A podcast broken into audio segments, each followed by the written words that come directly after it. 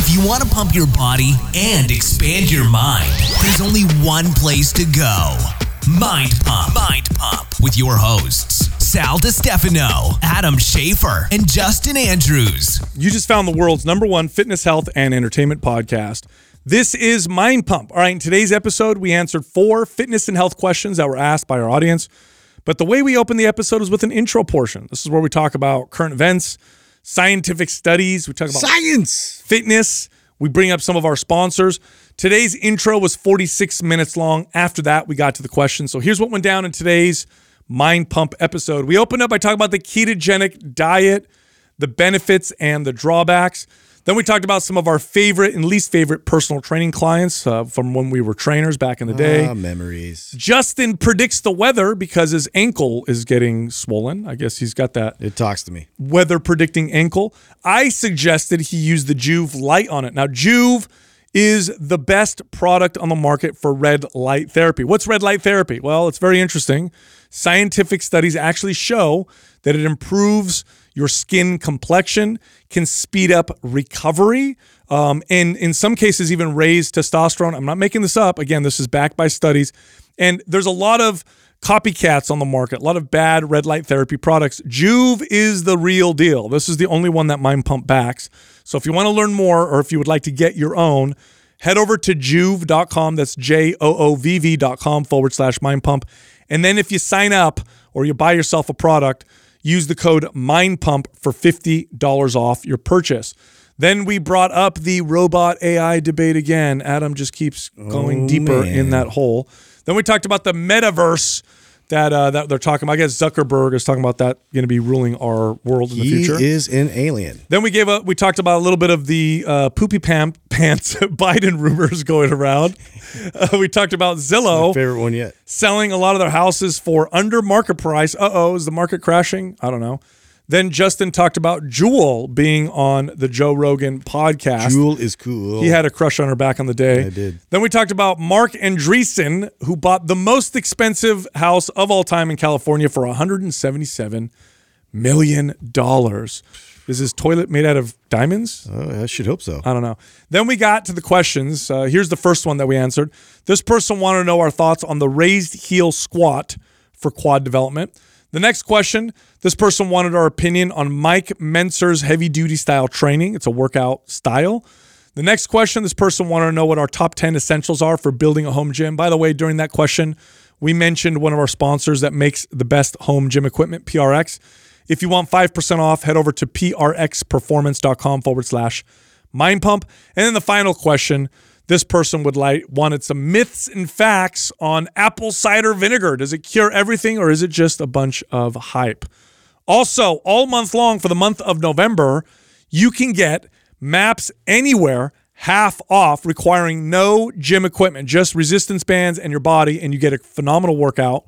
Or you can get the Fit Mom bundle for half off, which includes Maps Anywhere, Maps Hit, Maps Anabolic, and our intuitive nutrition guide. This is like seven months of structured exercise programming if you follow the programs one after another. Huge saving savings. If you're interested, head over to November, excuse me, head over to mapsfitnessproducts.com and then use the code November50. That's November 50 for that discount for half off Maps Anywhere or half off the Fit Mom bundle. So I started my uh, my annual uh, ketogenic diet. Oh, okay. What prompted that? you know, my tummy? Yeah, every time. you dummy. That's why it's the annual one. Tell me But- time. Well, you know you've what though? It's You've been pushing the bulk for a hot minute there, yeah. Dude, trying, but I can't. I can't push too hard because then my digestion tends to get thrown off. Although the uh, digestive enzymes uh, from uh, the, one of our partners, uh, who is it, uh, MassZymes, helps a little bit. But anyway, nonetheless, I went uh, keto because that usually helps, and I do this like once or twice a year. This is why I think, and we've talked about this on the show. It's a good idea for people to once you're good and you've got kind of a handle on your nutrition somewhat, it's probably a good idea to go through these different kinds of uh, diets, not the crazy ones, but the ones that actually have maybe some application, just to see how your body feels and reacts and That's how used your palate clients. changes. You know, That's how I used to coach clients. Hmm. I used to love to encourage them into just trying out different diets and just get them like comfortable with running through a diet and then not becoming attached or married to the diet itself, but then starting to unpack the things in the diet that made you feel good. Yes. In other words, so you run mm. keto and you go cut out most of your carbohydrates and then instead of being like oh my god keto lost me 15 pounds it's an amazing diet going like okay what are some of the things we noticed when we cut carbohydrates out? What were your energies like? What was your workouts like? What Mm-hmm. Yeah, did, did you notice with appetite? did you notice inflammation? Did you notice cravings? Did you notice sleep? Like it was starting to help them at- attach the, the the elimination of carbohydrates or specific carbohydrates in this case, uh, and how your body felt, and then okay, now let's let's go to a vegan diet for a while. Oh, let's go, and then slowly move them through these different diets while also trying to coach them on the things that are making them feel. Yes. So what does that look like though? Like, so is it all sardines and butter? Yeah. Like, what is this I know. diet I consist? That's why I didn't like- that's why I didn't- dude. It's so hard to structure that specific diet. It's a lot of- me. it's a lot of- Macadamia nuts, avocado. It's a lot of fatty meat, a lot of uh, Yeah, avocado, avocado. olives. That's all. I'll eat some. I eat a lot of very well cooked vegetables for to help with digestion and the fiber. Um, butter, you know, bacon, that kind of stuff. But you know, it's funny for me. What I here's the pluses, right? I do notice a little less inflammation, and I also notice I don't get a sore from my workouts, which is kind of strange. And I always notice this every time. I'll work out hard and not get a sore. I do feel mentally sharper when I do it every single time.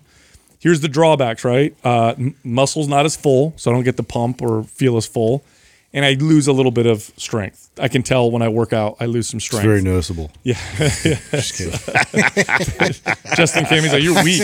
I did a You're video. weaker than normal. He's always good at dishing compliments. I gotta like offset it, you know, a little bit. compliments Yeah. himself. What are you talking about? Shut your mouth. He was. I did a video, or I was doing something. I was actually thanking uh, Brooke. She sent us over a nice book and some spices on my story and, and plugging her. And I wasn't paying attention, but it was during Sal working out. And so you, when I go back and hear the, I got a bunch of DMs. I didn't even tell you this, but it was, is that Sal in the background? And I'm like, what? And I would go back and listen to you. you hear that in the background.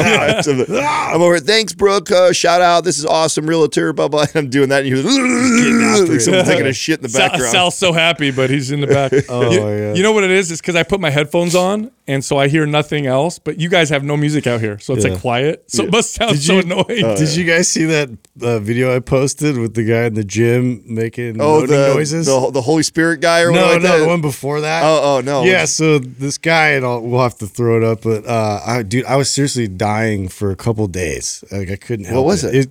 So this guy was spotting him doing a bench press, and he started moaning like, Oh, yeah, yeah, yeah. like, "Ah, It's just like- that was like the ultimate troll genius move. Well, I've seen the opposite. I, there's a video that went viral of a, a like this really petite girl. She's probably I don't know 115 pounds tops, and she's squatting like you know uh, like 35s on each side, and every rep she does that like the whole gym shows all the guys yeah. turning Dude, around so have you guys her. have you guys ever had a client that moaned? Yes, What? Me too. we talked about this story, didn't we? I We- told a long time ago. I had a, Yes. Tina Turner client. She Oh, looked right. spot on to Tina Turner. She came in the makeup, the heels, the purple outfit, the hair, and I trained this lady. And What's love got to do with it? and she'd come out in like dude. the '80s, you know, spandex pants and the the the what are this the leg the leg warmers. yeah. Oh, everything. I mean, pure like straight out of the '80s. And she would come in and I'd train her, and we would do the hack squat, and she would do the most sexual moans every rep, every rep. Didn't matter how much weight on Uh, it for everybody So we- oh, Yeah. dude, all the guys stop, put their weights down. They would just watch us work out. They I thought like a the round of fun- applause when she's done, like with every set. Yeah. I had one of my first clients. This I was 18 years old. Yeah, this is an early one for me too. Yeah, so I'm already like, first of all, I'm 18, so Yeah. I'm a kid. I'm also new and I'm trying to do a good job and I'm really taking this job seriously. And this woman with probably the biggest boobs I've ever seen in my life hires me. Now she turned out to be an ex porn star. This is a true story. Mm-hmm. So she, but she was older by this point. So she was a porn star from the So 80s. you had an ex porn star moaning like this? I swear to God, Wow. I swear on everything. This is true, 100%. Uh, what was her name? Ashley Winters was her. That was her stage porn name? You That was remember her porn name? Of course I remember. Doug? Of course, I remember. he doesn't want to pull it up. Come I on, know. Doug. Shut Now up, Adam. Googled it. I mean, this is like eight- this Do is that on be- your own time. This is the best thing you could ever Google. of all the Googles I asked, this is the best one. hey, yo, it's she's hard to find, but because she did I it. want I to know think- the titles of her her movies. I know, but I can't say it on the show. That's Okay, how bad they were. This, remember, she was from Oh, the wow. late. She did. uh, She did these movies in the late '80s. So when I when she Well, hired educate me, us on the difference. What's the difference between late '80s porn to now? What's the big well, Uh, remember- shaved and unshaved. I don't. Apparently, in that, yeah, I don't know. In that area, it was really in that era. I guess it was a big deal to have like ridiculously large. Anyway, so she hires me, and while we're doing exercises, that's exactly what she'd do. She'd go, "Oh, oh," and then she'd say my name, "Oh, Sal," while she's No, doing she it. I swear to God, At dude. what point? Okay, at what point? I when didn't you know You're to just do. looking around. No, no, no. like, But at what uh, point training her did you find this out? Like, how long did you train her before you found out she was a porn star, or did that come out early? That came out relatively early because Oh, so yeah, she was not. No, so she's playing into it. Well, so here's what it was. So she hires me. She's making these noises. I'm intimidated. I'm 18 year old kid. Like I'm like not. I'm like intimidated by it, and I'm trying to do a good job, and other people are looking at me. So I'm literally pretending like it's not happening. Yeah. And I'm literally just like Kinda have to. Yeah. I'm like four more reps. You know, make sure your knees are straight, or you know, fix your back or whatever. While she's like, uh, you know, doing this thing, right? yeah. So as, as I'm training her, and I only trained her for like a couple months, and then she disappeared. I, she, I, you know, we, you talk to your clients. So what do you do? She's like, oh, I own uh, a entertainment agency. I'm like, entertainment agency? Like, what's that? She owned a company with strippers. That's what I'm gonna say about us Yeah. for now on. People ask us. I know. We I own an entertainment. That's a lot easier to Just to describe mess than with what we people. actually. I don't know what to say. Anyways, people, do you guys have this problem? Not to cut your story What off. we but- do? Oh, yeah, all but the I- time. I, like every time I meet somebody new, I think I say something different every time. Yeah. I don't think I've been consistent. fitness for- entrepreneur. That's No. I like this better. What Can't did you do say? that. What's your name? entertainment company? Yeah, we I have, said a, I, we I have said- an entertainment company. Yeah, that's still silly. Yeah. I say fitness media. That's what I say. It's very vague. But my, you know, my kids. So my, my, you know, my kids will say influencer. I'm like, you say that Dude, again, you're this grounded dirty. forever. Dirty, they really call dirty you that? mouth. They just don't. They don't really understand. For them, it's That's what I mean. You're on YouTube, you know, so you're, You're an an influencer. influencer. Yeah, Oh, so you're all that, No. you know. And they don't. No. Yeah, they don't get the whole. I'm like, no, it's fitness media. What's the difference? No, I told you guys I had a client that um, her it was it was like Dr. Jekyll, Mr. Hyde. Like she was a massage therapist, was the most chill, like mild person you've ever met. And like when she got into the weight room, like and she wanted to go in where all the, the guys were like, you know, slamming weights and being Mm-hmm. aggressive. And she would just throw it right back at him, just ah, Really? ah, Yeah. ah! and, and I, I didn't know what to do because I, I knew she's put on a show. And, uh, and and all the guys in there were just like, oh, is, is she punking me? You know, and she'd be like looking right at him and everything. Yeah, I, I know. Awkward. I, know. I, I think I told you guys about that. I had an older client that I trained that just she just she farted. Oh yeah, yeah, no, like no, almost we've every talked rep. about these. Yeah, she Yeah, would yeah, fart, and she'd yeah. laugh about it and stuff. I'm like, all right, keep going. We're working out. You know. I wish Stay you know away from the it- for anybody. Who, I know we have a lot of uh, listeners that are either new trainers or just like thinking about getting started. If I could go back and do something over again that I wish I would have done, I wish I would have journaled. So if you're listening Oh, right know, now right? and you're a So relatively new trainer and true. you journal, like there's just you meet and for lots of reasons, right? Like I, there's, I mean, I got tons of wisdom passed down to me through brilliant client clients. You know, Yep. funny stories like you're talking about right now. Like I just think that it, you you meet so many people in this profession that I wish I could go back and like read all of these stories. I've forgotten more than I can remember now. And Do you have client like early clients that you maybe only train? Because my early days as a trainer, I, clients would stay with me for six months, eight months, maybe a year, which is a, still considered a long time in big Yeah. box gyms. It was later on when I got good enough to where clients would stay with me for seven, eight, nine, ten years, right? But in the early days, it was much shorter. But are there any clients that you remember early on that you still remember them and you'd love to like run into them again? I have a couple oh that yeah, I just there's I have Yeah, quite a Tom. Yeah, Yeah. he was one of a big Really? one for me. Yeah, he was one of the main clients that really helped me kind of transition from 24 hour fitness to on my own and, and getting started in that whole. Do you still in contact with him? I haven't talked to him in a long time. I, I need to actually reach out. I had a client, of. Wendy. I'm not going to say her last name just in case, but I trained her early on. Great client. She was training to get for her wedding, and then trained a little bit afterwards, and I lost contact with her. Yeah, And- I've actually remained in contact with, with quite a few, even to You didn't have that today. many clients, that's why. That's totally. What I it is. actually had probably the least amount of clients out of the three of us. When You mean think of- total? Yeah, total number. Because you got to remember, I was. Well, you was talk to like all of our clients. well, yeah. for- I mean, if you count that part. by proxy, right? I, I, I trained tons of people. If you go, if you count all the trainers who worked underneath me, Oh, and trained because when people. you're in management, you're not. yeah, I was. I remember I was only two years as a trainer before I moved into management. Well, I was a- and then as a manager, you only manage or you only train so you only many like cl- two clients or so, right? Yeah, That I mean, it depends take on what point in my career where I train, but never more than 10, you know, two to 10, two to 10. Mm-hmm. So for, Maybe it'd be pretty close because I was only a trainer for four months. Then I was a fitness manager for, I don't know, eight months. And then I became a general manager. And so I didn't train anybody until I opened my studio. And then I trained clients. So Yeah. it'd be Dude, pretty I had close. so many clients; it was ridiculous. yeah, you oh, really? probably, actually, you probably train the most. I probably yeah, Because you were the you were a trainer, just a trainer, Just a longer trainer, yeah. longer than the two of us for sure. Mm. Yeah, and my whole livelihood was like how many I could get or like keep servicing. And obviously, you know, I had a few. I probably had like I want to say eight like lifers that have been with me since the very beginning, never left. And then it was that was a hard kind of you know hmm. conversation once we started doing this. But yeah, I was always this like constant like how do I market myself? Like how do I get in front of people? And I got in front of Technically, you're probably the better trainer of the three of us. Yeah. I mean, I Probably. that. Yeah. but- He's the best. That's what his wife tells him. At You know least. what? yeah, exactly. You're Honey, the best, honey. Come no, on, no matter what yeah. those two assholes Someone, say. you know what? I have a I need positive reinforcement. two of my most, uh, I guess, the impactful success stories were two people who became trainers themselves full time. So they hired yeah, that's me, awesome. and they had no interest in. They were not fitness fanatics. They just wanted to work out like everybody else, and then they ended up becoming. One was a kid. One was a kid that actually started working with me because he was insecure in school, and his parents hired him, hired me to train him. Yeah. and he built so much confidence. He became a trainer. Later on, became a manager.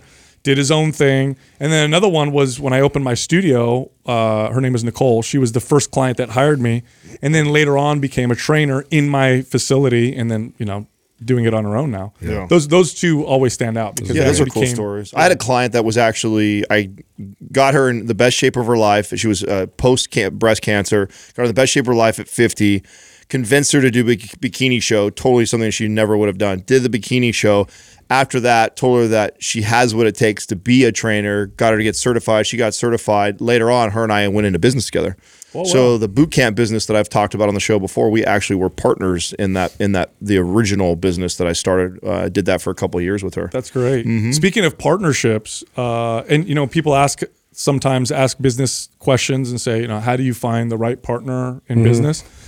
It's. I think you should pick your partner like you'd pick your spouse. That's literally like how important it is that you pick the right partner. It is a relationship at the end of the day. because you can be friend. I don't know if it, did it work out. Obviously, you're not working with her anymore, but Yeah, I know I- for me, I've had partners before, and it's. I've had a lot of I've had a, quite a few partners actually. I've had quite a few partners um, and I'd say 50-50 on um, having a relationship still with them after it ended. So out of half of them bad. That's true, yeah. half of them bad. some bad ones. The other half just didn't wasn't the right time. Like for example, I was in business with a trainer that Justin knows. Uh, we worked with Ronnie. Um, he we were at a place where he wanted to go in the direction of franchising, and I did not want to do a franchise. So I'd rather build it myself. And uh, we agreed to basically disagree on that and say, okay, well, you go off and go do your franchise thing. I'll continue doing building what I want to build and no hard feelings. It was just we we split went different ways. So we've been still friends. I would consider us, but then I've had other ones where Yeah. you know there's a sour taste in my mouth about how it ended and stuff. it's I think God, you can almost make the case that it's harder than marriage. it's just- because there's money involved Mm-hmm. and the the failure. Like it's our it's okay. Businesses fail more than marriages do. That's true. Okay, so business, so you're getting into a relationship that has a much higher chance of failure in the first place, and then I think it carries all the same important things, qualities as far as having to be able to the synergy, right? So if you you have to have that type of synergy, You have to want to make it work too. When you don't like that Yeah. person, and you're like, you it's like I'm not married to you, so I can always bounce. right? Yeah. So yeah, I, I would make the case that it's We don't have sex. it's- I mean, yeah. there's- what kind of and that's like you know, here, makeup sex saves lots of marriages. You know what I'm saying? Yeah. Like so we can't You we don't can't get do that that. business. How do we If it's, replicate if it's that? bad, it's bad for a while for us. You know what I'm saying? It's, it's like yeah, Adam calls a meeting. Hey guys, Uh, it's been a rough week. I know it's been a lot of yelling. Uh, he starts taking this, clothes off. yeah, this has worked in my No. in my relationship, so I just have a proposition for you. We're not guys. doing that here. let's let's uh, let's end up seeing what happens. Dude, have you guys uh, acquired this new superpower of when you get old? What is it? Uh, Like, so my joints can predict the weather. Oh, you got one of those now? yeah, dude. Yeah, dude. My ankle has just been talking to me uh, as of late, and every time it talks to me, "Ooh, hey, we got rain. the rain's coming. Yeah. Is that why I saw you walking funny? Yeah, you were I doing was- this yeah. weird marching. I know. I was I was trying to get like some response from my ankle, and like so I'll just start like stomping my foot, you know, and trying to get things like to to grab on again and and get some you are an connection. old, an old washing machine? Oh, just, if you hit kick it, it. it'll start working again. just gotta kickstart it now. Like, You know I, do I have to wear new shoes? Like, uh, you know, I'm, I'm trying to figure this out because I do mobility, I do all the things. Besides all that, um, put the Joovv light on it. yeah, that's great. Yeah, great idea. I always like, again, this is another one of those things where uh, it's there, and I got to figure out a way to like consistently put it in front For of me. the for the joint pain, Yeah, dude. what's uh, the the theory on that? Uh, Why oh, it was reduces inflammation, and it, so because it okay, so the, the the way that some of the red light uh, rays work, they actually penetrate pretty deep. So if it's a joint that's like the ankle, right? There's thin skin. There's not a lot of fat. I know he's got cankles, but they're pretty lean still. He was waiting to find the jab. There it is. that was good. There, I got you back. I was waiting. Cankles. I was waiting. Yes. No, but the red light will go far enough to get the mitochondria to produce more ATP and to reduce inflammation. So I did it on my. Uh, I don't. I think this one's called golfer's elbow when it's on the inside. Mm-hmm. It actually helped. Now I combined it with stretching and everything else. Yeah. But it sped up the process, and I would just put the light on it every single day.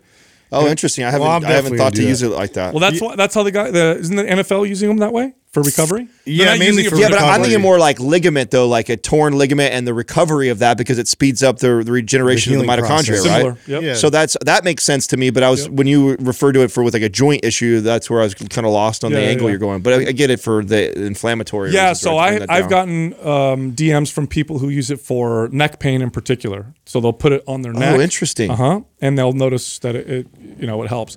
The biggest, pro- most profound change. It's magical, dude. I don't. I don't even know how you can explain the science it's of weird. it. The Yeah. skin part is pretty remarkable. When Jessica uses it regularly, it's actually profound. Like within a couple weeks, it looks very different. You just have to use it regularly. That's the only thing. You can't do it like once Yeah. and then you know feel like Speaking of DMs, I have a DM that I'd like to read to you both right now. 'cause Why are you just- making a it's face? actually you ju- something I can just, read, not just. I a- just, you know, Hold you, on, let me guess. you just brought me together. Hey, oh, let me that's guess. right. Uh, Adam, you're the best host. Oh no no no no no! I don't share You those. with- there's too many of those for me to share on the podcast. Come on. Okay. No, the the reason why I'm going to share this one because this is the second uh, AI uh, uh, pro kid that's going through school for artificial intelligence. This guy has his master's in the in that. Because they're students and they can't really figure it out Hey, yet. hey, Yeah. okay. So shout out to Stephen Williams. He is the second student that has reached out to me to shit on uh, your theory uh, and argue. so the ratio is what two to five. There we go. so oh far? yeah,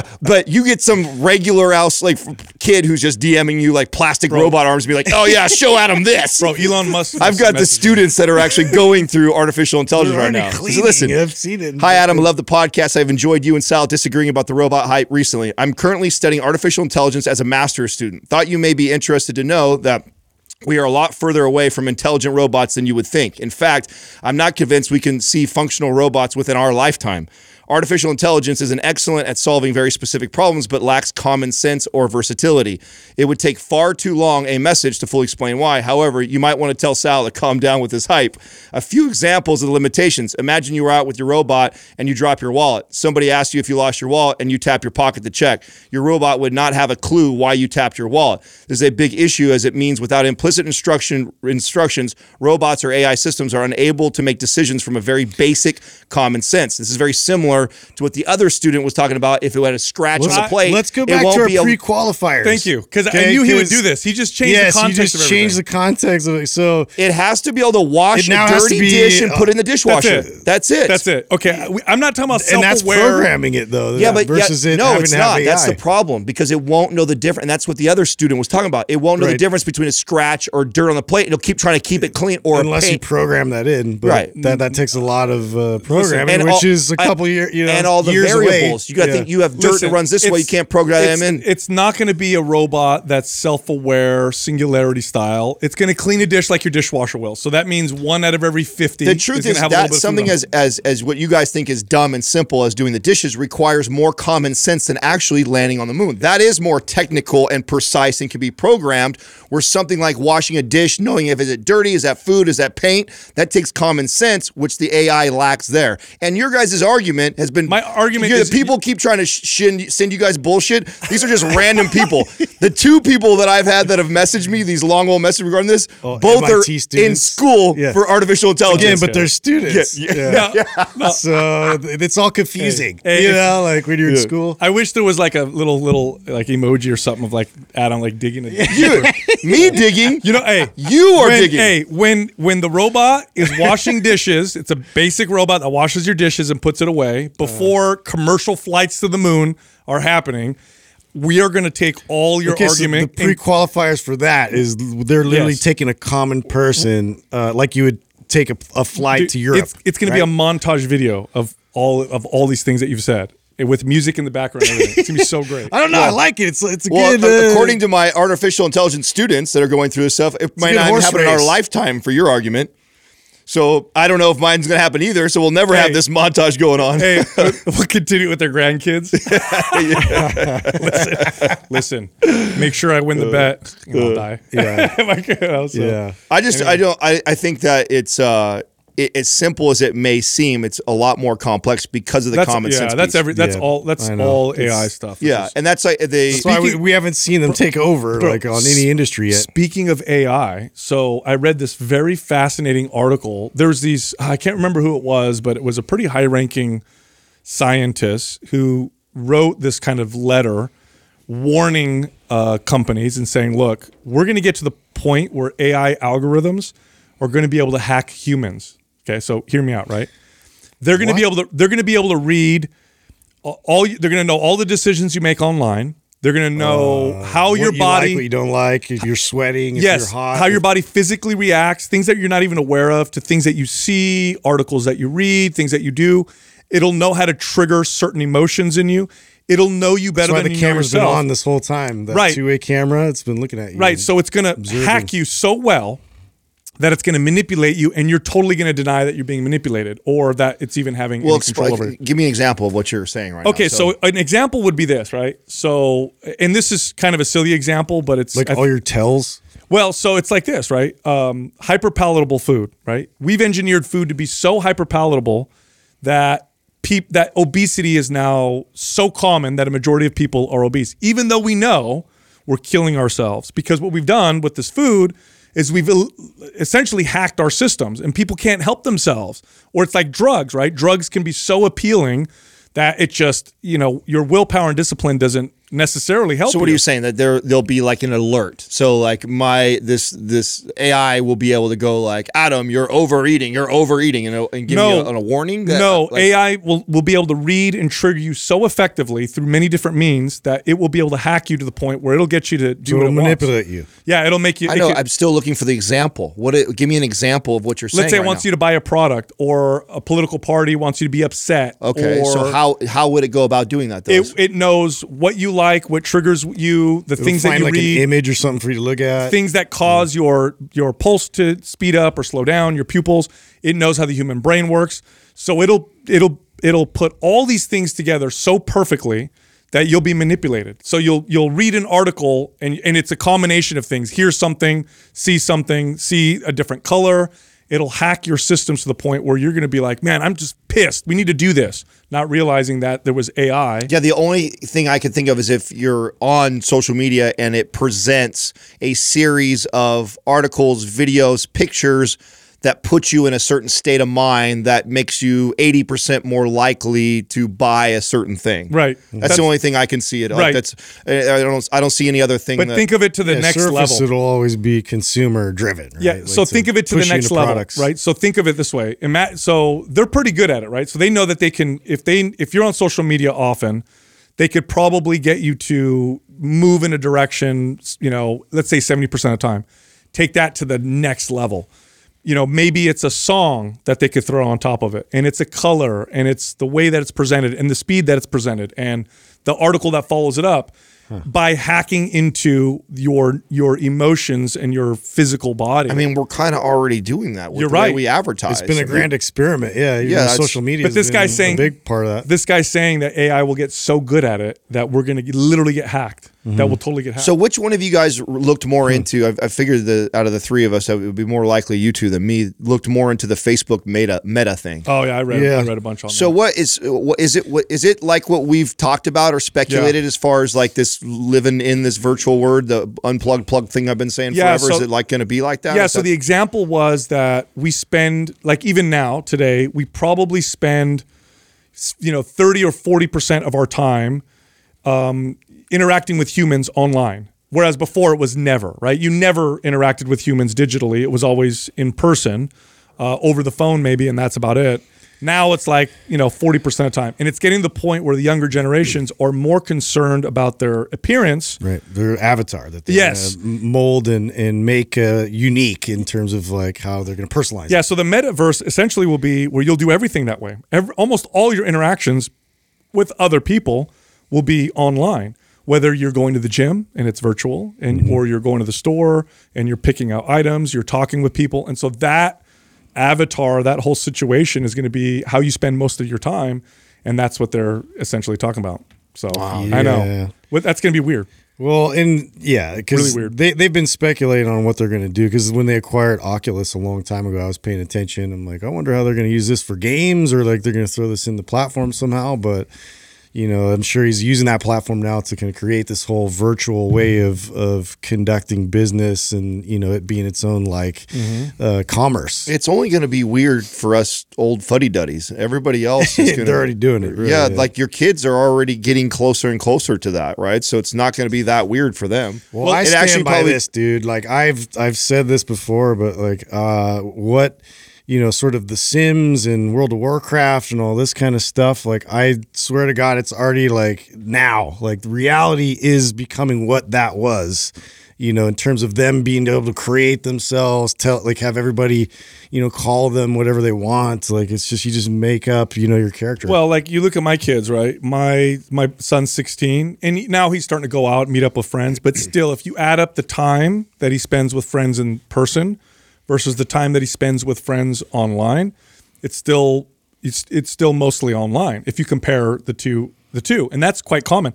I was talking to him the other day about like cars. And I was like, "Hey, what kind of cars are you?" You know, he's a 16 year old boy. What kind of cars are you and your friends into? He's like, "Oh, you know, we kind of don't really don't care." And you look this up, and you see that, and, and this is there's a point to this.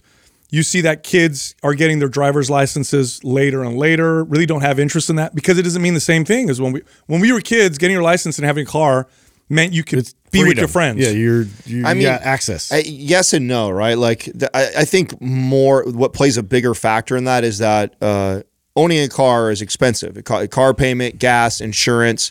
Uh, using an Uber five times in a week is not expensive, and it still allows you the same freedom. F- uh, 15 So- and 16 year olds ain't using Uber.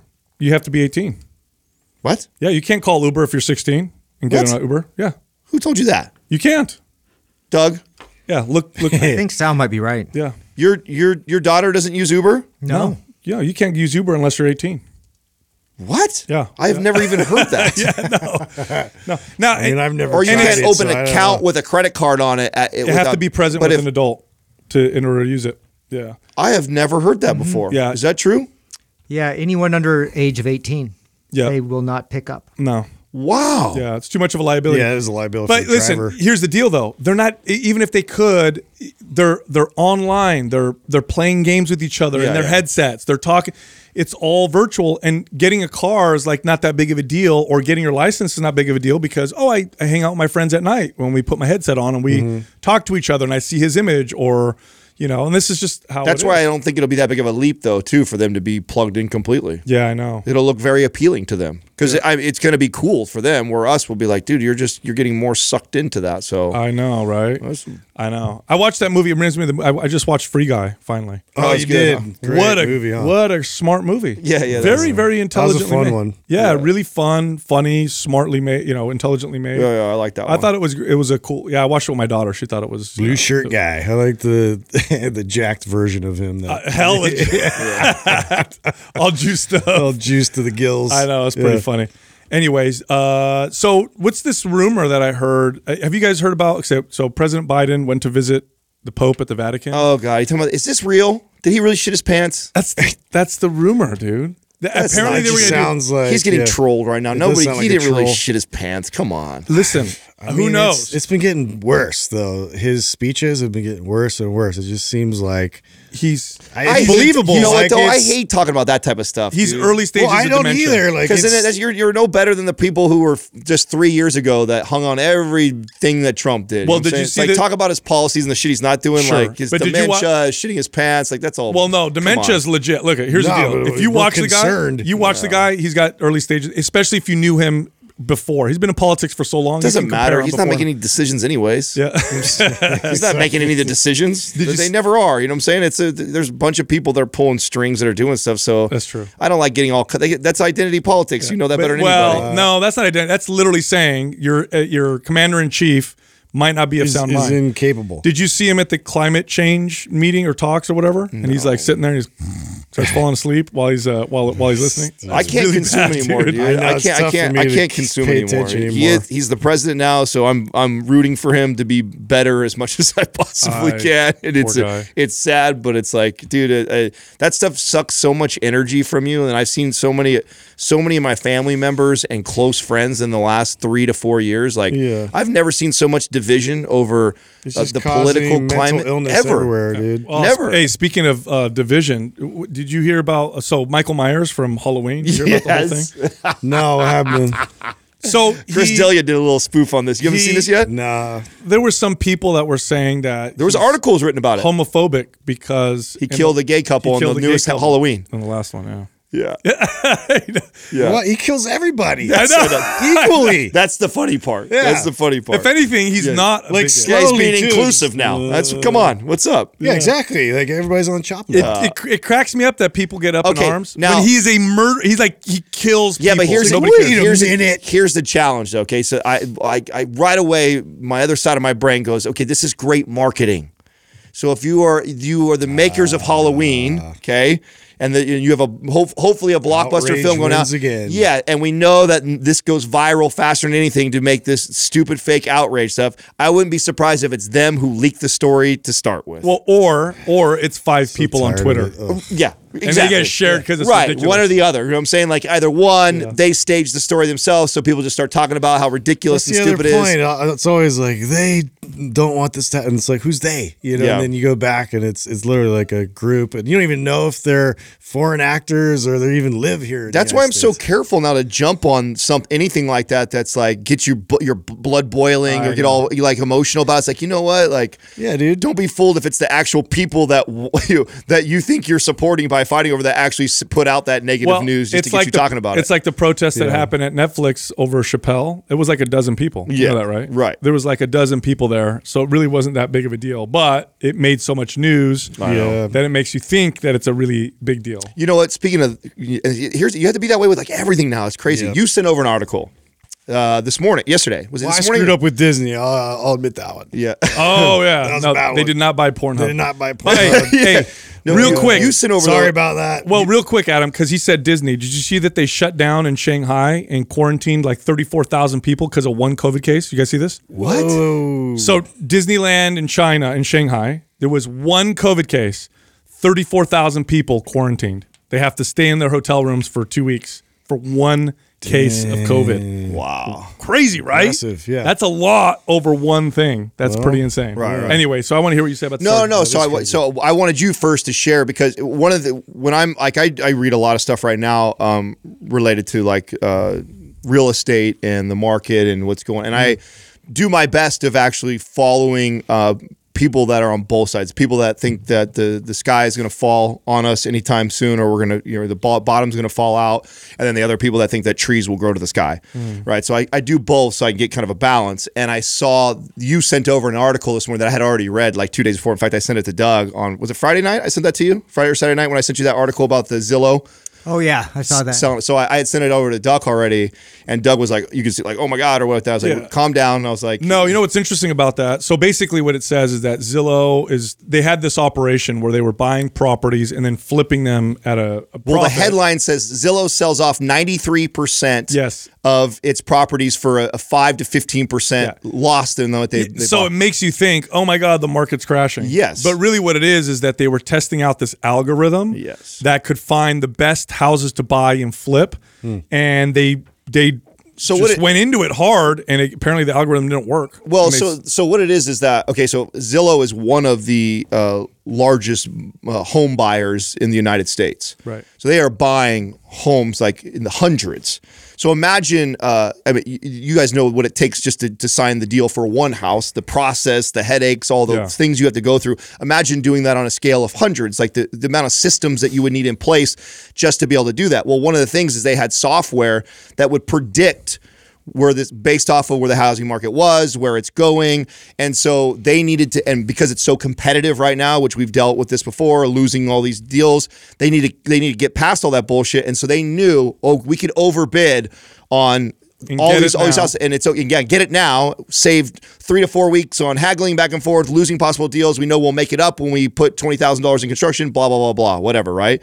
Well, what ends up happening is that they were so aggressive on all those deals that they won all their deals and instantly get flooded with two, three hundred properties that they didn't necessarily all want, all at overpriced on, on a market that's kind of starting to slow down to flatten a little bit. And so they're selling they're selling off a bunch of these and they're selling off as a loss. So you have some of the people that think the sky is falling going like, "Oh my god, Zillow, one of the biggest uh, real estate buyers is selling off hundreds of homes. They're actually selling them off for a loss. They see the writing on the wall that this is the crash is coming and they're they're Like, willing to take some indication of uh, yeah, what's to come. but the truth is they're worth they're, they're worth a billion billions of dollars, Yeah. and losing a few hundred thousand dollars is a speed bump for them. Th- to, apparently, this is a s something that they've had in place since 2018. yeah, And what it, what I read was is they have this algorithm that they put together that was supposed to, you know, according to them, accurately predict the best house and the price they could pay and how much they could make. So essentially, they were trying to hack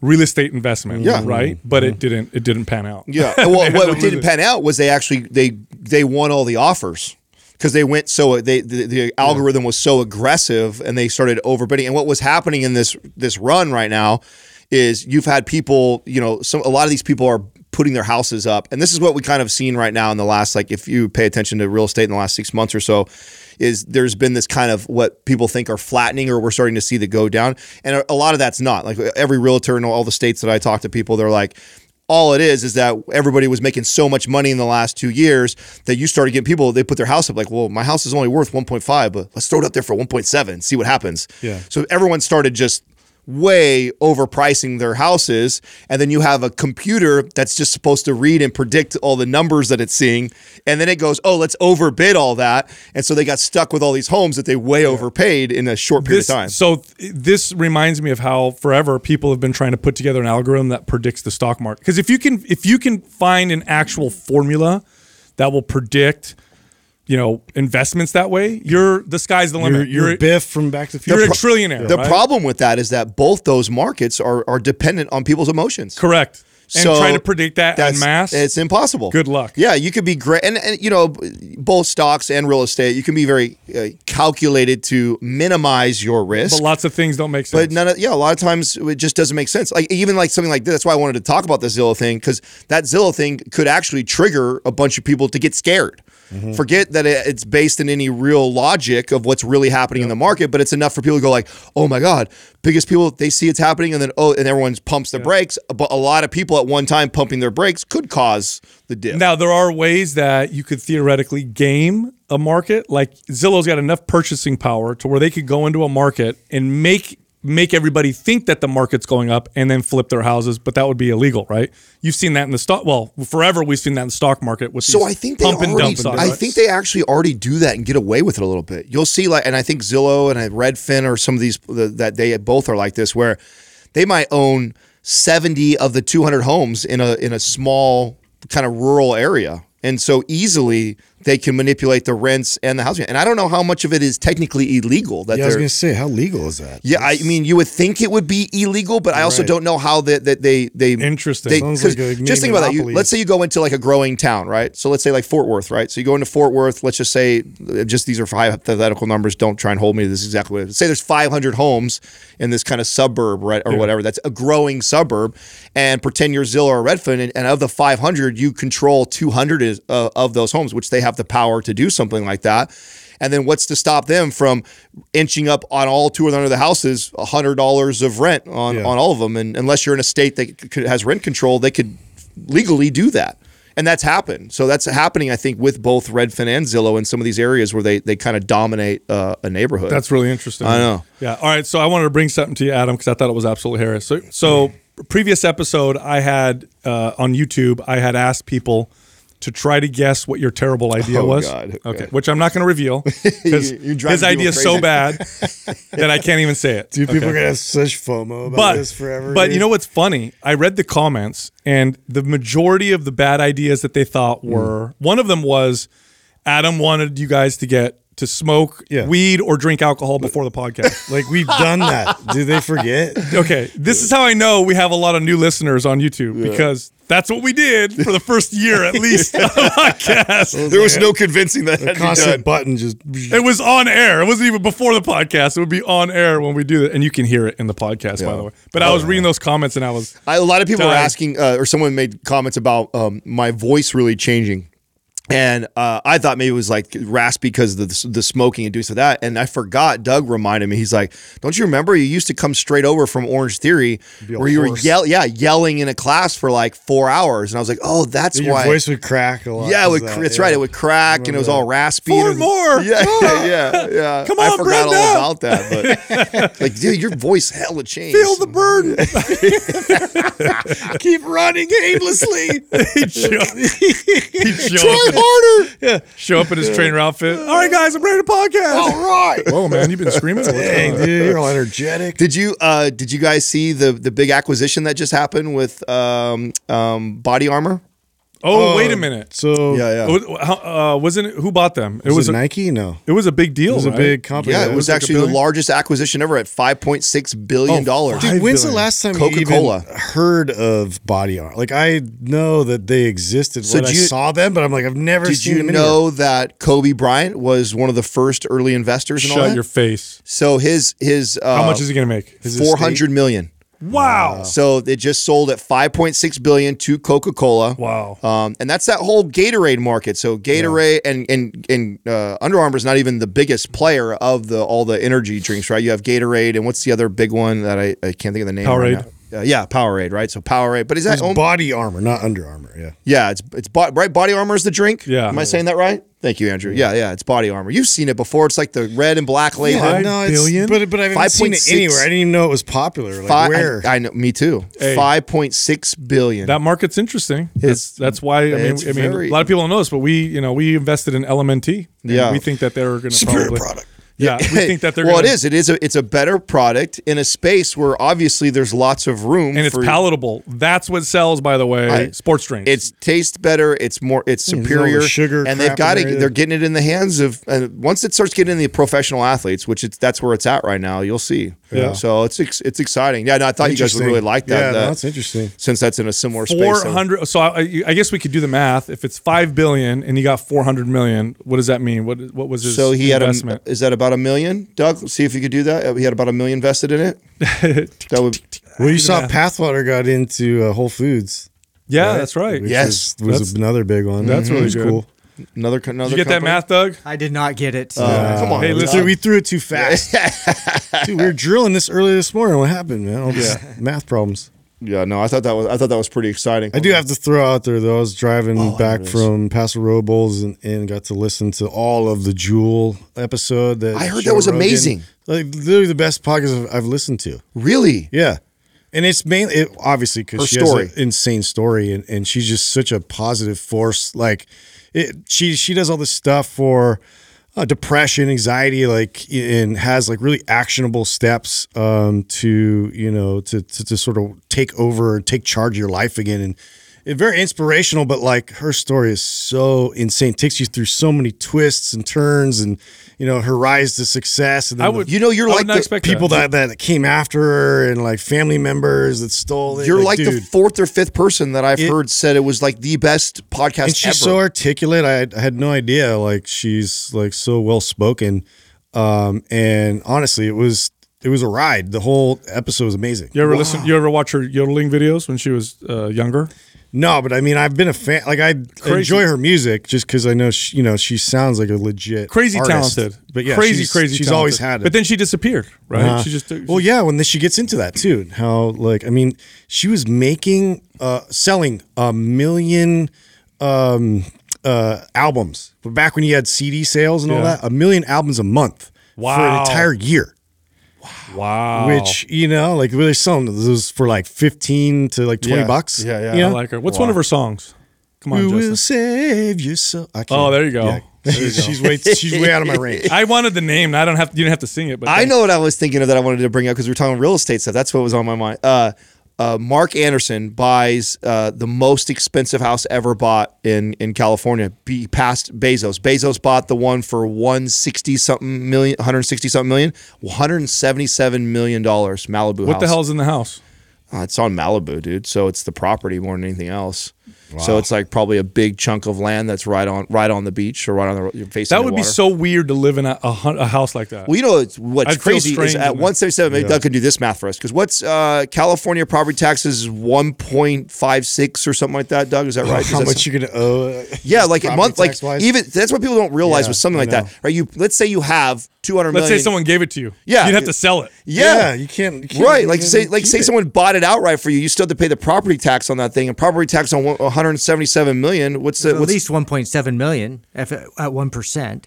well? Yeah, that would be at one percent, at 1.7. It'd be more than that. then. Yeah. Yeah, so probably 2.5. So if someone gave you the house, like we better sell this real quick. I can't- because your, your monthly payment on property tax would be closer to like twenty something thousand, probably more. That's rough off my head. Twenty twenty thousand dollars a month. And that- by the way, that's Mark sales. Andreessen, not Oh, Mark I thought Anderson. Anderson. Mark Andre. What he? What is he? Like a fat? Or he bought it from a fashion mogul dude, right? And I don't know what he's a. Is he a VC? Yeah, fashion mogul. Yeah, he was. I think he was started with. Uh, was it Netscape? That was his first thing. I'm not sure.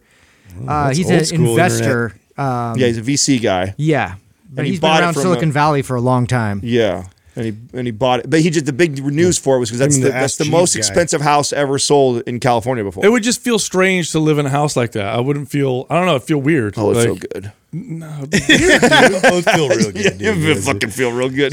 kind of like kingly. Yeah. Where's the Where's the kids in the you know in the East Wing? All right, call them up real quick. Yeah. Yeah, have them take an Uber to get to the kitchen. I mean, you, have dinner. you would you would gotta have, have to a have butler, a- an insanely amount of money always coming in in order to do that. It would be hard. Yeah, you, not you just- just you you couldn't just be worth. You need a 300 staff million. of people to help you three- like manage the place. exactly. Yeah. It's not just property taxes. What do you think his freaking gardener bill is? Right, right, Exactly. and house cleaning and all that stuff like that. Yeah, no, all His housekeeping expenses. is probably thousands of dollars a month just to have someone clean your toilets. Yeah. You know what I'm saying? Yeah, constantly. Yeah, forget it. it. I thought that was pretty fascinating, though. Be cool for a minute though. Hey, real quick, I hope you're enjoying this episode. Look, if you eat a lot of protein, you might have some digestive issues sometimes. This is quite common with a high protein diet or just a high calorie diet if you're on a bulk trying to speed up your metabolism. One thing that can help are digestive enzymes, but not any digestive enzymes. You want the best digestive enzymes. Now, we work with a company called MassZymes. These are digestive enzymes designed specifically for fitness people. I use them regularly. I'll take two capsules before my high protein meals, and I notice better digestion and better assimilation, meaning I'm probably using the protein more effectively for the places that I want to use the protein for, my muscles. If you head over to masszymes.com, that's M A S S Z Y M E S.com forward slash mind pump, uh, and use the code mind pump 20, that's mindpump20, you can get 20% off your purchase. All right, here comes the rest of the show. Our first question is from C Greenwood 32. What are your thoughts on the raised heel squat for quad development? Oh, I love it. Absolutely Yeah. love it. If you if you raise your heels by placing them on something like a, a block or you wear squat shoes or anything that raises the heel but is stable, it increases knee flexion and extension and reduces the activation at the hip. So it's more quad focused than it is glute or hamstring focused. And in an extreme case, you do something like a, a sissy squat where you're actually mm-hmm. pushing the hips forward as you're doing this. But it's a great way to hit the quads. Like try doing a front squat with your heels elevated. Well, that's how we used to do. I mean, before, I mean, you were really the person that introduced me to sissy squats. I didn't even know, you know, what those were, but that's how we used to really try to like get more activation of the quads was to get our heels up on these blocks and then do front squats, heavy loaded. Uh, and we do that, you know, in programming for football as well. Justin's like, I ain't doing anything that says sissy first. Yeah, that's for, that's for sissies. man. Man, I'll put my heels on a block, but I ain't doing an exercise called sissy Yeah, anything. That's right. I did masculine squats. no, yeah, I think you just. great. I think it's. Uh, I, I what's happened is uh, squat shoes have become trendy, and so you see a lot of people wearing them to squat, thinking that that's the way you're supposed to squat. At least that's what I see in the gym. Like I see a lot of people that they're not wearing squat shoes because they're like, I'm trying to mm. target my quads. They're like, this is what They saw do. Olympic lifters using them. They thought it was cool, and they brought it Right. in and just but squatted so with to them. be fair though, right? Squat shoes will raise the heel, but it's not going to raise the heel as much as you would if you really like if you're doing a goblet squat with your heels elevated, you're going to elevate your heels more than you'll get in a s- in a with yeah, you'll shoes. raise them higher. That's Sure. just like trying to to compensate for the lack There. of uh, ankle mobility. Yeah, that's a little more, and you are getting more quad activation. But when you're elevating your heels, you want them elevated a little more when you're doing like a, a heel ele- elevated goblet squat or a front squat with your heels elevated. Um, but I think it's great. I think you know the the quad targeting exercise that used to be super popular was a leg extension. There's a little bit of value to a leg extension, but it's not, it pales in comparison to doing some of these other oh, exercises. Oh, especially that sissy squat or like a goblet squat with heels elevated, you're going to get a, a much better quad pump than Yeah. you will from especially if you understand how to focus on the quads on the descent and at the top and really squeeze the quads like if you do a goblet squat with your heels elevated with your feet relatively close together and you really focus on the descent and feeling your quads and then you come up and squeeze the, the quads hard at the top It, it fire. Mm-hmm, Maintain It- tension the whole time, yeah, you'll get a crazy, crazy not to quad mention pump. it's it's again it's it's more functional than something like a leg extension you know and i know some people hate to hear that like oh the functional word there's the Yeah. functional word on everything. It's like you're more likely to be on a hill and have to squat down in the squatted position than you are to be in a seated position and never have to kick your leg out. Right I mean, it's that simple. So getting strong in that position is not only probably better for quad development, but also just overall movement and in just real life that there may come a time when I'm picking my toddler up and I'm on a hill and I have the ability to do that with good strength and good control, you know? Next question is from Justin Lee. What are your thoughts on Mike Mentzer's heavy duty training? Change, man. change your life. Well, didn't it? it, it, it actually was. Uh, it was a very profound book for me, but it was uh, just generally in the whole muscle building world. So He's the intensity one, right? Is that right? yeah. So a little background, right? Uh, so Mike Mentzer was a bodybuilder in the '70s, early '80s, um, and he was, you know, he never won Mr. Olympia, but he had a very um, commanding physique on stage. Very smart, kind of cerebral guy, very different. And during that time, the bodybuilding training was all about volume and frequency and angles. Arnold dominated bodybuilding at the time, so everything was about 20 something sets per body part, double split routines. And Mike Mentzer comes out and says, no, in order to trigger muscle growth, you just need to do one all out high intensity set of weights or resistance training. Send the signal, leave it alone, right? And he got this from Arthur Jones. Arthur Jones was the inventor of Nautilus equipment you know the famous uh, you know experiment he did with Casey Viator that we've talked about uh, on the podcast. Uh, and so Mike Mentzer employed some of these techniques and built a great physique. He just he took it too far. You know, on the one hand you have the volume is king. On the other hand you have no, it's all about intensity, and they are inversely related, right? The harder you work out, the less volume you can do, and vice versa. But neither one of them is the full answer. And I I, I learned this through trial and error, and through I even did this on my clients. I actually would have clients do heavy duty workouts because I Oh, because I was going through the period of kind of like experimenting. And you'll see them progress and then stop, just like with almost any other viable training. That's that's the real magic behind all of these books, all of these methods of training is that if you've never trained this way before and then you go do it, you may see incredible results like you've never seen before. But it's not mm-hmm. that method of training. Why? It's because the novelty of that. Mm-hmm. And if you go do that forever and consistent and then read a different book that has competing type of theories or ideas around training you're going to see incredible results again. And the, the, that was it took me over a decade to piece that together right? Because i was i fell into that trap You try of- something at work, yeah oh high reps. Oh it's oh low reps. Oh it's going to failure. Oh it's like it's like oh maybe what it is is that i've been doing this all the time and this is so different than that. So my body adapts and responds. Okay now i've been doing that for a long time so damn near anything else but that is going to show me. And so that's the real lesson is and understanding human behavior how we get caught into doing this trap of the same stuff all the time Well, it definitely ups the risk and the risk reward. So it's sort of um, you know balance with that, and uh, you do see like success from that. But then there's that thin line of like you know now I'm flirting with like a risky uh, you know type of a method where you see this sort of resurface. Uh, I don't know if you guys are familiar with those like ARX machines. Um, So it's like basically like a mechanized resistance, and so they try to like really like intensify one rep. So you do each phase of the contraction, they like add, you know, more to the strength curve uh, within those. So if it, it's like basically it's like cables, you're like pushing as hard as you can, you're holding for as hard as you can, and then you're coming back in, in descent as hard as possible. And so it's like the whole thing is like all intensity, like short amount of reps, but they're trying to sort of solve the the the the, the issue of it being such a riskier type of modality.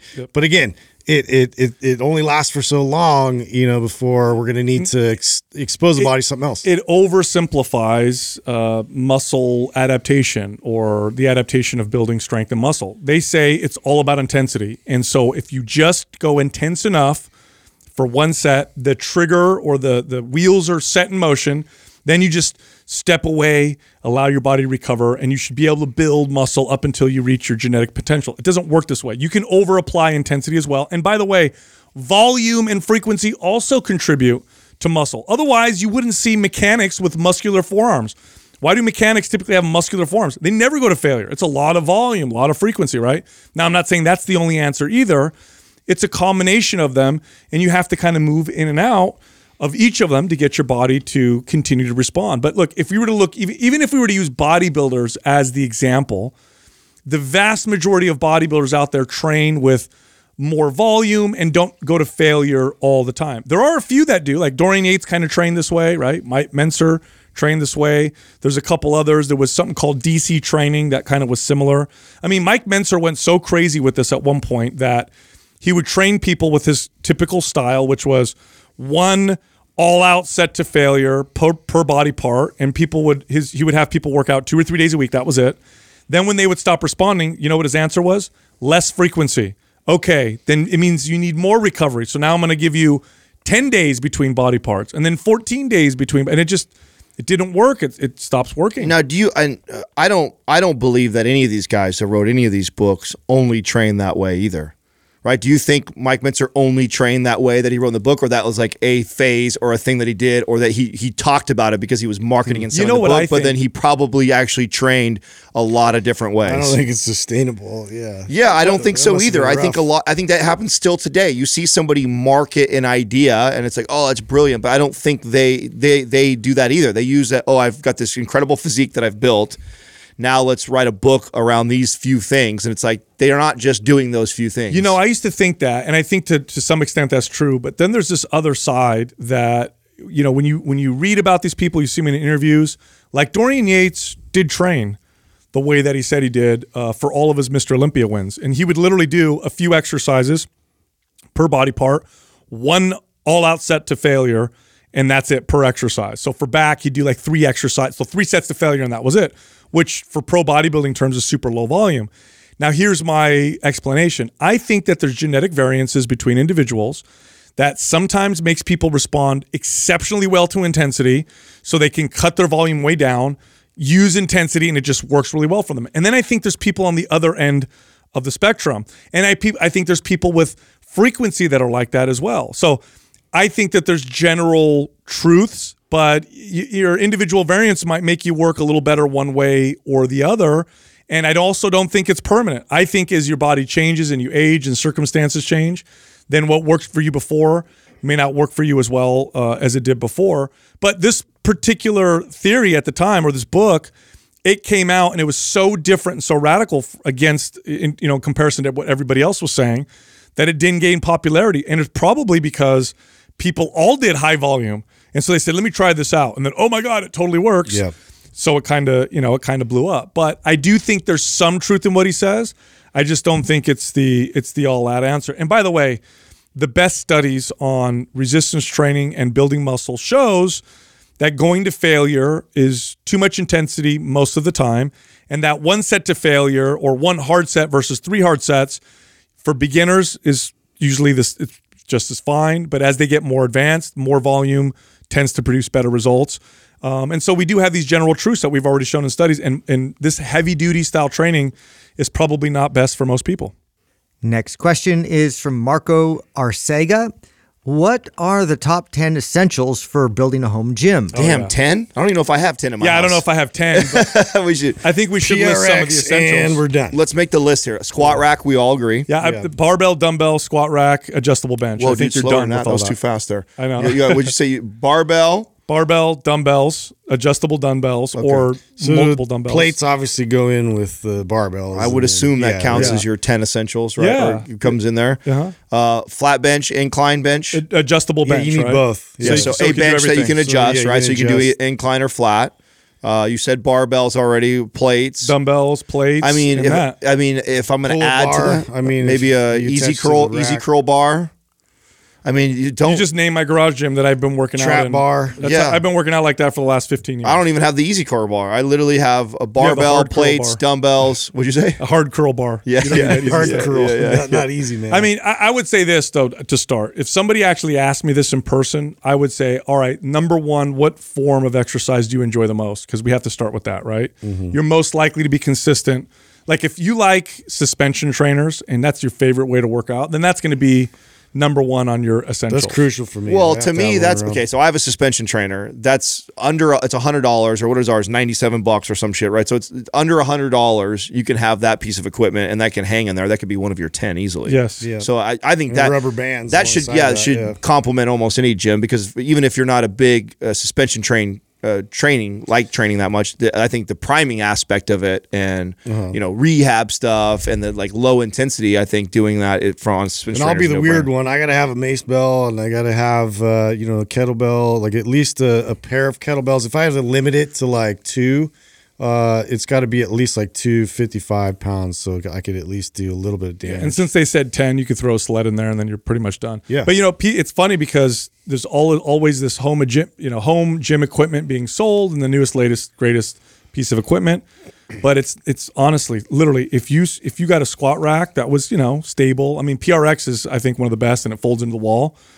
The barbell, the dumbbells, adjustable bench, you're the vast majority of people that I could possibly train for most people's goals, you're done. Yeah, and by the way, and I think we're answering it this way because it says essential because I don't think we think there's ten essential things uh, for Exactly. lifting weights. If you said what are your ten favorite pieces of equipment in there, we could probably list off some things like Viking press, and then we'd probably Sure. add some things that we really like now that uh, that might go in that ten. But man, you can you can definitely. I mean, most of our programs you can run on four pieces of equipment or less. You know, as far Even as if dumb- you just had like uh, four sets of dumbbells or something, you Yeah. know, like you'd be, you could do a, lot of damage with that. Oh, I could. I, I used to train sometimes. Well, I used to do this all the time because clients would love it. I would train clients with one pair of dumbbells, or I'd train them with like a couple sets of bands.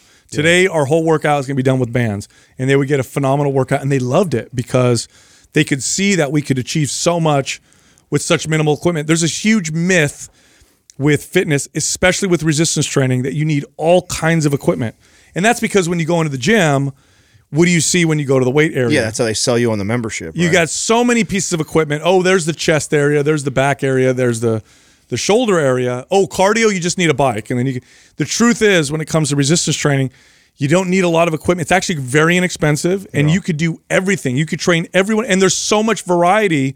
Look, I tell you what, the Arnold Schwarzenegger Encyclopedia of Bodybuilding. Okay, that's my my one of my favorite first, you know, exercise books. Ninety percent of the exercises in there are free weight, and there's like ten exercises per body part, all free weight based, all phenomenal. So that's pretty much all you need. Dude, need. I would get even crazier if you just threw me in the woods with an axe. Like I'm, I'm going to town. You're gonna build a house. Yeah, yeah. Chopping, you know, lifting rocks. That's all you need, man. like Rocky from uh, Rocky Four. yeah, exactly. Next question is from George YRX. Myths and facts on apple cider vinegar. I'll tell you the truth about that stuff. It's great for uh, baby back ribs. Oh, it is. that's your secret That's ingredient. I used it last night. So I was I was making ribs last night, and I actually used that to hydrate the ribs. So that's all I use it for. really. You know what it's you know what it, is it is it got some health benefits? Yeah, but it's For the gut, right? That's it's what it- nothing special. Um, it's not like some miraculous. So for a second there, it was like super the- popular. It Yeah. still kind of is. It's become. I don't know who started it. Was it a Tim Ferriss, Ben Greenfield type of biohack thing to have Everybody wants two that table, one thing that two sounds like tablespoons to start their the- day off yeah. every day, right? To to set your gut right and balance it out or some bullshit like that's been like the the trendy thing to do. Yeah, it's got some, I guess, some antimicrobial properties. And but you know what though, if you have, um, for some people I know who have gut issues, it's terrible. Like Right. for me, if I if I have apple cider vinegar on an empty stomach, it's gonna I'm not gonna have a good time. Oh, really? It messes you up. It does. It does feel good on me. So I, I have I have taken it before like that, where I because I'm trying to remember where I saw that first, um, but it's not like it's not noticeable. Yeah. it's not No, like oh there- my god, that's all I had to do. Yeah, there is there is Forget this no whole fitness stuff. There is no miracle food. You know what? I'll use another example just to kind of illustrate this. For a second there, it- remember the acai berry? The they grow, it go- grows in the Amazon berries in and Brazil. that, yeah. Yeah. And or goji berries, like oh my god, they're so incredible. Yeah. They're chock full of antioxidants. It's like what one degree different than a blueberry. it's literally just the- exotic. It's literally like the same thing. Like Did if you know that? You know the truth is blueberries. blueberries is better. No, acai, acai berry was became one of the. Okay, they made. Uh, It's because we didn't know what it was. Nobody in America really used there was like a few places It's in the not world you could find these acai local. berries or whatever.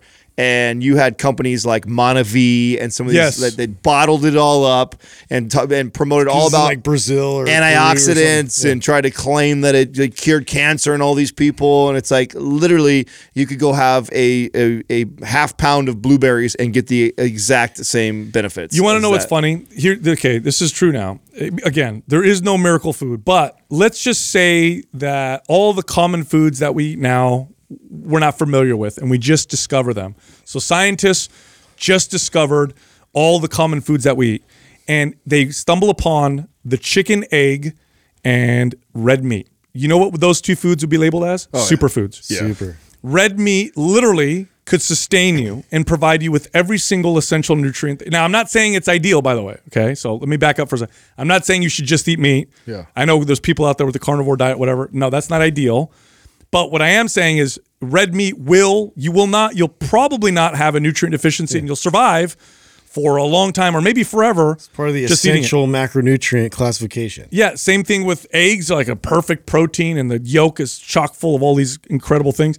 But because we're so familiar with these foods, Yeah. I couldn't come out and say, you know, steak, the super, like everybody's like, well, I eat steak all the time. Yeah. Just like I couldn't come out with blueberry juice and sell it like they did So with what is acai it? juice. Do- Maybe Doug, are could you- aren't you an apple cider in vinegar guy? other- Uh, I did a long time ago, but not recently. It's i- is that what it is? It just is it supposed to just promote good gut health? Isn't that like the big thing from it? I mean, yeah, and they'd say it's anti-inflammatory, and you know, you It's could supposed to like extend your life or something like some what? crazy that I didn't know. I think people use it for dieting as well. Yeah. Oh, really? Yeah, I mean, I've drink. seen I lots mean, it's of, just uh, you're probably just hilarious drinking stuff. more is what you're doing. You put Is some it in- in considered water. like a prebiotic or anything? What's is it falling No, in it's that got some cat- antimicrobial properties, uh, so it could kill, you know, certain bad bacteria, right? Yeah, and, but- it's supposed to populate good bacteria, kill bad bacteria. That's all it really is, right? Yeah, yeah, but it's not. Again, there's no. There's Is it no that much superfood. different than eating like fermented food? Is it that much? I mean, Uh, you know, re- regular vinegar I think is kind of similar. So regular vinegar, balsamic vinegar has got some health properties if we're going to compare the two. Right. But you know what it is is what they'll do is they'll take and they'll do this often with foods is they'll they'll take one thing and then they'll they'll extrapolate it, and yeah, add yeah, yeah, like oh okay so the antioxidant capability of this is this and then they'll you know then they'll say oh, That's what they did with the acai berries. Yes. They took out that like oh these super antioxidants, and they go, well, what are antioxidants good for? Antioxidants are good for X, Y, and Z. Therefore, this juice helps cure X, Y, and Z. It's Exactly. Like, You- whoa. Yeah, you don't want to know what this That's a leap. you want to know what the shitty truth is, and this is backed by lots of studies. Here's the shitty truth, and I know it's a lot more complex than this. But if you're eating in a calorie deficit, a lot of what you eat doesn't really make that big of a difference. Now I know people are going to hammer me for this, and there's I, I, I totally admit it's a lot more complex than this, and what you eat determines how you feel, and there's essential nutrients and essential macronutrients. I get all that, so I'm not you know saying that that's not true, but like sugar is a good example. High sugar diet where your calories are below maintenance. You're at a, a weight loss diet that's high in sugar. Guess what that sugar does to your body? Nothing. It doesn't do to your body what a high sugar, high calorie diet does to your body, where you see all this inflammation and you know increased you know cancer risk and all that stuff. So this is true for a lot of things. That's like Lane's number one mission is to get that message across to people. Is that in in the context of low calorie, all this bullshit that people try and say about Doesn't stuff make that big of a raises insulin and this is the cause of obesity epidemic and Coke will make you fat and sugar will make you fat. He's like, dude, in a, if show me a study that shows you in a calorie deficit all those adverse effects that you're talking about from it those doesn't. foods. And the and the and the, there's scientists that will do this on themselves. I ate a fast food diet and I lost 30 pounds and improved all my blood, you know, markers or whatever. Now, here's why it's more complex. It's going to make your appetite. You're going to be hungrier. You're probably going to feel like shit. You're going to crave more food. It's not sustainable. So there's a lot more to what I'm Well, saying. Well, yeah, and you can't tell me that. Okay, let's say you have uh, your c- calorie maintenance is two thousand calories, right? So calorie deficit would be fifteen hundred. Okay, so if you're eating fifteen hundred calories, someone who eats fifteen hundred calories of a balanced diet, proteins, carbs, fats from whole foods, versus someone who eats fifteen hundred calories from mint chip ice cream. Uh, you can't tell me that the person that is eating the whole food diet is not going to have other health markers or other benefits that the person in the calorie deficit. Yeah, There's- of course. Where this, you, you got to still have your essential nutrients and all that, of course. But I'm saying, let's say you have two lower, you know, two uh, diets that are below maintenance in calories. Okay, one of them is 150 grams of carbohydrates. The other one is 150 grams of sugar, which is also carbohydrates. Right. So both carbs are the same. One sugar, one isn't. If they stay that way, you're not going to see that much of a difference in terms of the person's health and stuff. Now, how they feel, I will argue, is different. You eat 150 grams of sugar, Yeah. your appetite's probably going to be a little bit different, up and down. Your energy might be a little different, and that's important. We should consider all that. But my, Well, my point cra- is that cravings too, right? That's what I mean. Yeah. My point though is that there's this whole superfood thing. Now, there's definitely foods that don't have tons of value, except for maybe the palatability. Right, right. Like I can argue that know, watermelon versus avocado. yeah, or a Twinkie, you know, like it it doesn't have it's got calories, but I mean, what other value? But these this whole superfood argument, um, a lot of it is just they'll take something that a lot of people don't use that seems exotic, and then they'll spin it and market it and sell it to you. And because you've never used it before, because it sounds weird, you know, it's the goji berry, it's noni juice, it's whatever. now you're gonna. Now wanna that all being into it. said, I don't see there's any there's any no harm no foul in you taking two tablespoons of apple cider vinegar in the morning. If it makes you feel good and you notice it makes your gut feel good, it's a very inexpensive product. Or you can just hydrate your ribs like I do with it. so what do you soak them in it and then? Well, yeah, like when you do a long smoke like that, like every hour, couple hours, I'll go in there and I'll hydrate the meat so it doesn't dry out completely. And apple cider vinegar is really good for that. Just the apple and the, the flavor mix really well with it. That's all. Aside from gaining 20 pounds of muscle, I don't. I didn't notice anything on it. anyway, uh, just kidding. Look, if you like our information, head over to mindpumpfree.com and check out all of our free guides. We have guides that can help you build muscle, burn body fat, improve your health, get a better squat. We even have guides for personal trainers. You can find that again all at mindpumpfree.com. You can also find all of us on Instagram. So Justin is at mindpumpjustin. I'm at mindpumpsal, and Adam is at mindpumpadam. Thank you for listening to Mind Pump. If your goal is to build and shape your body, dramatically improve your health and energy, and maximize your overall performance, check out our discounted RGB Super Bundle at mindpumpmedia.com. The RGB Super Bundle includes MAPS Anabolic, MAPS Performance, and MAPS Aesthetic. Nine months of phased expert exercise programming designed by Sal, Adam, and Justin to systematically transform the way your body looks, feels, and performs.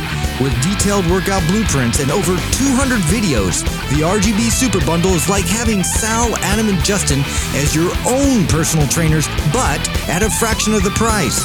The RGB Super Bundle has a full 30 day money back guarantee, and you can get it now plus other valuable free resources at mindpumpmedia.com.